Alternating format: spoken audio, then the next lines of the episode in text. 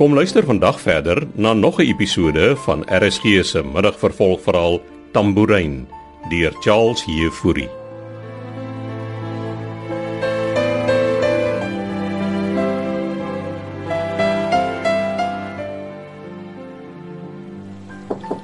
Kom maar, niks amper klaar, Martha.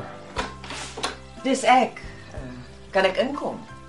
Ja, ek is besig om te pak. Gaan jy iewers heen? Ek trek uit, Amelia. Net so. Jep. Net so.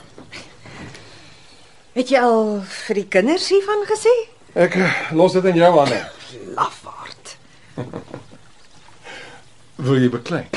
Jy kan ten minste jou kinders vertel van jou besluit. Dink jy dit gaan kom as 'n verrassing vir hulle? Weet jy waar Armand homself gaan begrawe? Beekman het my gebel. O, oh, dan weet jy. Klink nie vir my na 'n slegte plek nie. So jy gee nie om wat met hom gebeur nie. Ons kinders het nog altyd van ons weggehardloop, Amelia. So wat maak hierdie keer met Armand so anders? Hy het 'n plaaswerker geword, Wynand. Soos ek sê, dit kan hom dalk net goed doen. Wel, ek gaan uitvind wat daar aangaan. Nou maar doen dit. Is ons klaar?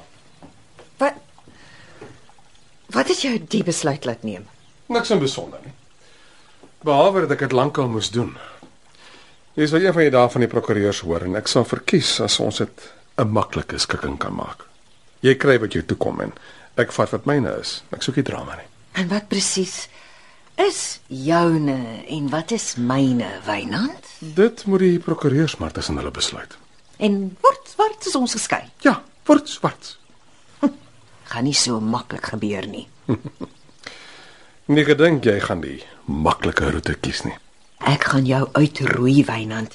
Jy gaan uit hierdie huwelik met niks stap nie behalwe daardie tas wat jy besig is om te pak. Dit beloof ek jou. Nie word swarts nie.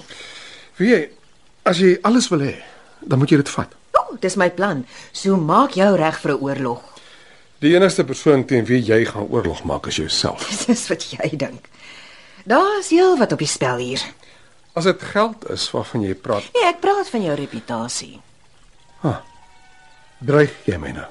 Glad nie. sien dit as 'n waarskuwing, my ou man.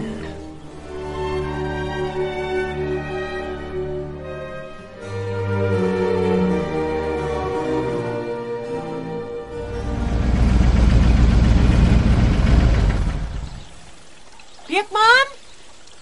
Oh, dankie tog ek vang jou voor jy ingaan. Ja, ek het jou eh, jou pa kom haal. Wat gaan aan? Ag, jy weet seker, hulle gaan skei. Ja, ek ek weet vir 'n lang tyd. My ma is op die oorlogspad daar binne. Uh, Wag ek maar eerder vir jou pa hier buite.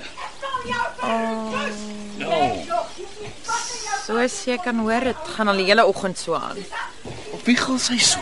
Dis jou pa. Nee, is arme Susan. As dit nie was dat ek worry oor haar mand nie, het ek vanoggend self op die vliegtuig gespring. Nou terug Berlyn toe. Nee, ek was lank genoeg daar. Ek gaan nog altyd gaan reis dit in die ooste. Miskien Engelse klasse gaan gee. Oh, kom ons stap, ek kan dit nie meer vat nie. Asseblief, ek moet met jou praat. OK. Dis reg. Ons uh, ons stap tuin toe. Waar was jy nou al oral gewees? Die hele Europa, die Midde-Ooste, ek was lank in Israel. O? Ek ek was self in Israel vir 'n ruk. Ah, vir werk. Uh vakansie. Ek eh, ek was in Bagdad gewees toe gaan hou ek bietjie vakansie daar langs die Rooi See en Eilat. Jy was in Eilat. Ek was ook al daar. Wat het jy in Israel gedoen? Kibbutz. Een van my eerste oorseese trips. So waarheen wil jy volgende gaan in die ooste? Man, ek het gedink eers Thailand en dan miskien Vietnam. Nou, Thailand. Wonderlik. So jy was daar ook al. Ja, verseker. Bly een van my gunsteling vakansieplekke. Ek het nie besef jouself lief vir reis nie. Ja, as ek die kans kry, maar eh, ja, vandat ek vir jou pa werk is dit maar min. So het my pa vir jou gesê waar hy nou gaan bly. Ja, die penthouse in Moeliepunt. Ek het nie geweet hy besit 'n penthouse in Moeliepunt nie. Ja, hy en jou ma besit die hele blok reg op die see. Ek weet ook nie wat my ouers alles besit nie. Genoeg vir 'n lang en uitgerekte skeisaak. O, oh, ek wil nie eers aan dink nie. So eh, was jy toe by haar man. Ja, En Dis 'n vreemde plek, maar hy lyk gelukkig. ja, die buitelug en harde werk kan hom ons net goed doen. Seker. Maar het jy geweet hulle skiet met gewere ook? Ja, ek het so iets vermoed. Soos ek jou gesê het, Giel Rademeier was saam met my in die weermag en eh, Ek vermoed Armand hulle kry ook militêre opleiding. Vir wat sal hulle dit doen? O, oh, dissipline, hoop ek. En soos ek en jy Armand ken, is dit iets waarmee hy nogal kan doen. Uh. ek sal 'n jong man so gou regryk soos 'n bietjie militêre opleiding neem.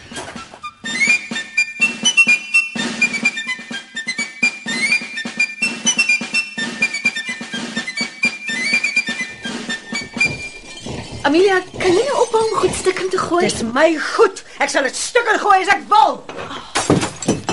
Ehm, ek sal Martha kry om te kom skoonmaak. Jy gaan nêrens nie. Sit. Ek ek weet jy's ontstel. Moenie vir my sê wat ek is en nie is nie. Ek behoort jou in die pad te steek. Jy het my verraai, dis wat jy gedoen het. Ek het net gedoen wat meneer De Villiers my gevra het om te doen, Amelia. Ek het nie 'n keuse gehad nie. Adams en Adams sê jy. Ja, dis die prokureurs wat hy gaan sien. Hmm, Adams en Adams, Adams en Adams. Hoekom lei dit 'n klokkie? Want dis die firma vir wie Lisel Keiser werk. Donovan die keiser se suster. So dis waarmee hy die hele tyd besig was. hy is so voorspelbaar stomme mansmens. Nou, ek het ver oggend self eers die kloutjie by die oor gebring. Lisel Keiser. Is sy nie 'n junior prokureur nie? Ek weet nie. Ek sal vir jou navraag doen. Nou jy gaan veel meer as dit vir my moet doen, Susan. Ek wil weet hoekom Wynand Hane juis gekies het om sy skei saak te hanteer. En laat Donovan Keiser hierheen kom. Gaan jy hom hierby insleep? Maar dit is mos sy suster. Ja, maar hy het niks hiermee uit te waai nie. Hulle het almal iets hiermee uit te waai. Ek dink is een groot komplot. Wynand het hierdie ding beplan. Ek tog hy soek net sy vryheid. As 'n man sy vryheid soek, is daar altyd 'n rede voor, Susan. Dit het begin met sy drawery. Kan te gefiks word. Al wat hy besig was om te doen was om homself voor te berei om oor die heining te spring, soos 'n ou bok. Jy meen hy soek groener weivelde. Ja, presies. 'n Groen blaartjie. Gaan hy nie maar net deur sy menopause nie. Ek gee nie 'n flinter om waartoe hy gaan nie. Maar as hy besig is om prikkelbare simptome te hê, soos my terapeut daarna verwys, gaan ek moet verhoed dat hy hierdie familie opbreek en my my toekoms kos en Adamastor Holdings se. En hoe gaan ons dit doen, Amelia? Ons moet by die wortel van die kwaad uitkom, Susan. Is jy seker jy weet wat jy besig is om te doen, baas? Voel of daar reeds 'n berg van my skouers is, Beekman. Ja, klink nie asof Amelia dit baie goed gevat het nie. Die koel is deur die kerk, Beekman. Ja, letterlik en figuurlik. Nou toe, laat ons in Molliepunt uitkom sodat ek met my nuwe lewe kan begin. En glo my, dis wat dit gaan wees. En sodra ek my goed uitgepak het, gaan ek en jy reguit Viljetties toe. Hulle het 'n klassieke bloedrooi Ferrari Testarossa op hy vloer en hy is myne. Ek kan nie wag nie, Beekman.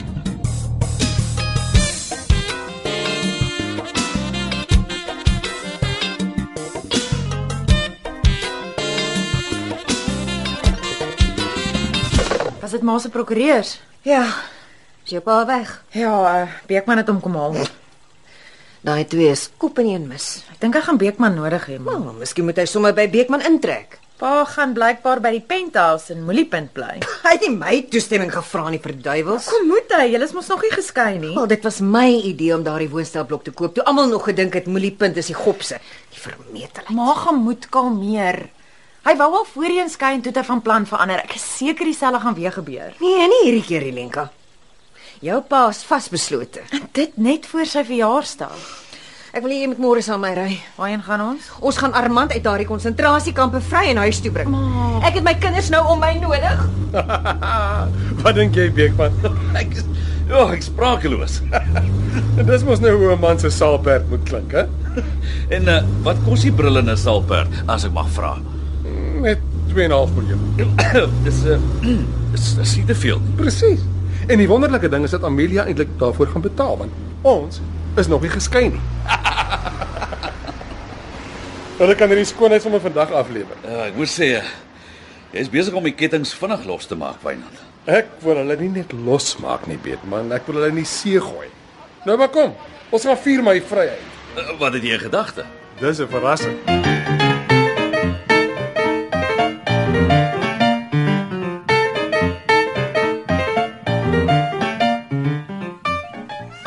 En as jy sê jy eentjie buite sit, Susan, sjoe, jy nie eers gehoor nie. kan ek maar sit. Ja, asseblief. Kryf jou glas wyn. Ah, dankie. Dis 'n pragtige aand, lê. Wonderlike stilte na die chaos van die dag. Was omtrent 'n dag. Ek's bekommerd oor my ma. Ja, sy het daarom uiteindelik kalmeer. Waar's sy? Gaan perdry. Sal haar goed doen. So, wanneer gaan jy terug?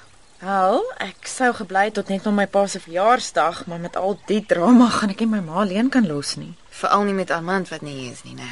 Ja, dit ook nog. Ek het jou nog nie eintlik sien skilder van jy hier is nie.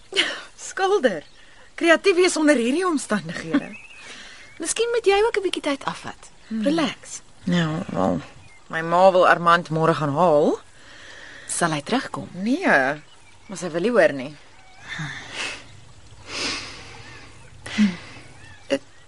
Is daar iemand in jou lewe, Lenka? Wat 'n vraag is dit nou? Nee, ek het maar net gewonder. Wel, my ouers het my so afgeskrik van verhoudings. Ek dink nie ek sal ooit betrokke raak by iemand nie. Mm, nee, daar is nie. Luister, hou- hou jy van dans? Dans. Uh, ja. Hoekom? Hoekom gaan ek en jy nie 'n bietjie uit nie? Ek gaan dans. Waar? Ek het gelees van 'n plek in die waterfront en hulle het blykbaar vanaand een of ander DJ van oorsee wat speel. Ek het nie gedink jy's die soort wat sou van dans nie. Ja, daar's baie dinge waarvan ek hou. Ek deel net nie alles met jou ma nie. Ja. Ek wil nie hê sy moet dink ek het muisneste soos al haar vorige PI's nie. So, is jy lus? Ek dink dis 'n uitstekende idee. Ja, kom ons gaan dans.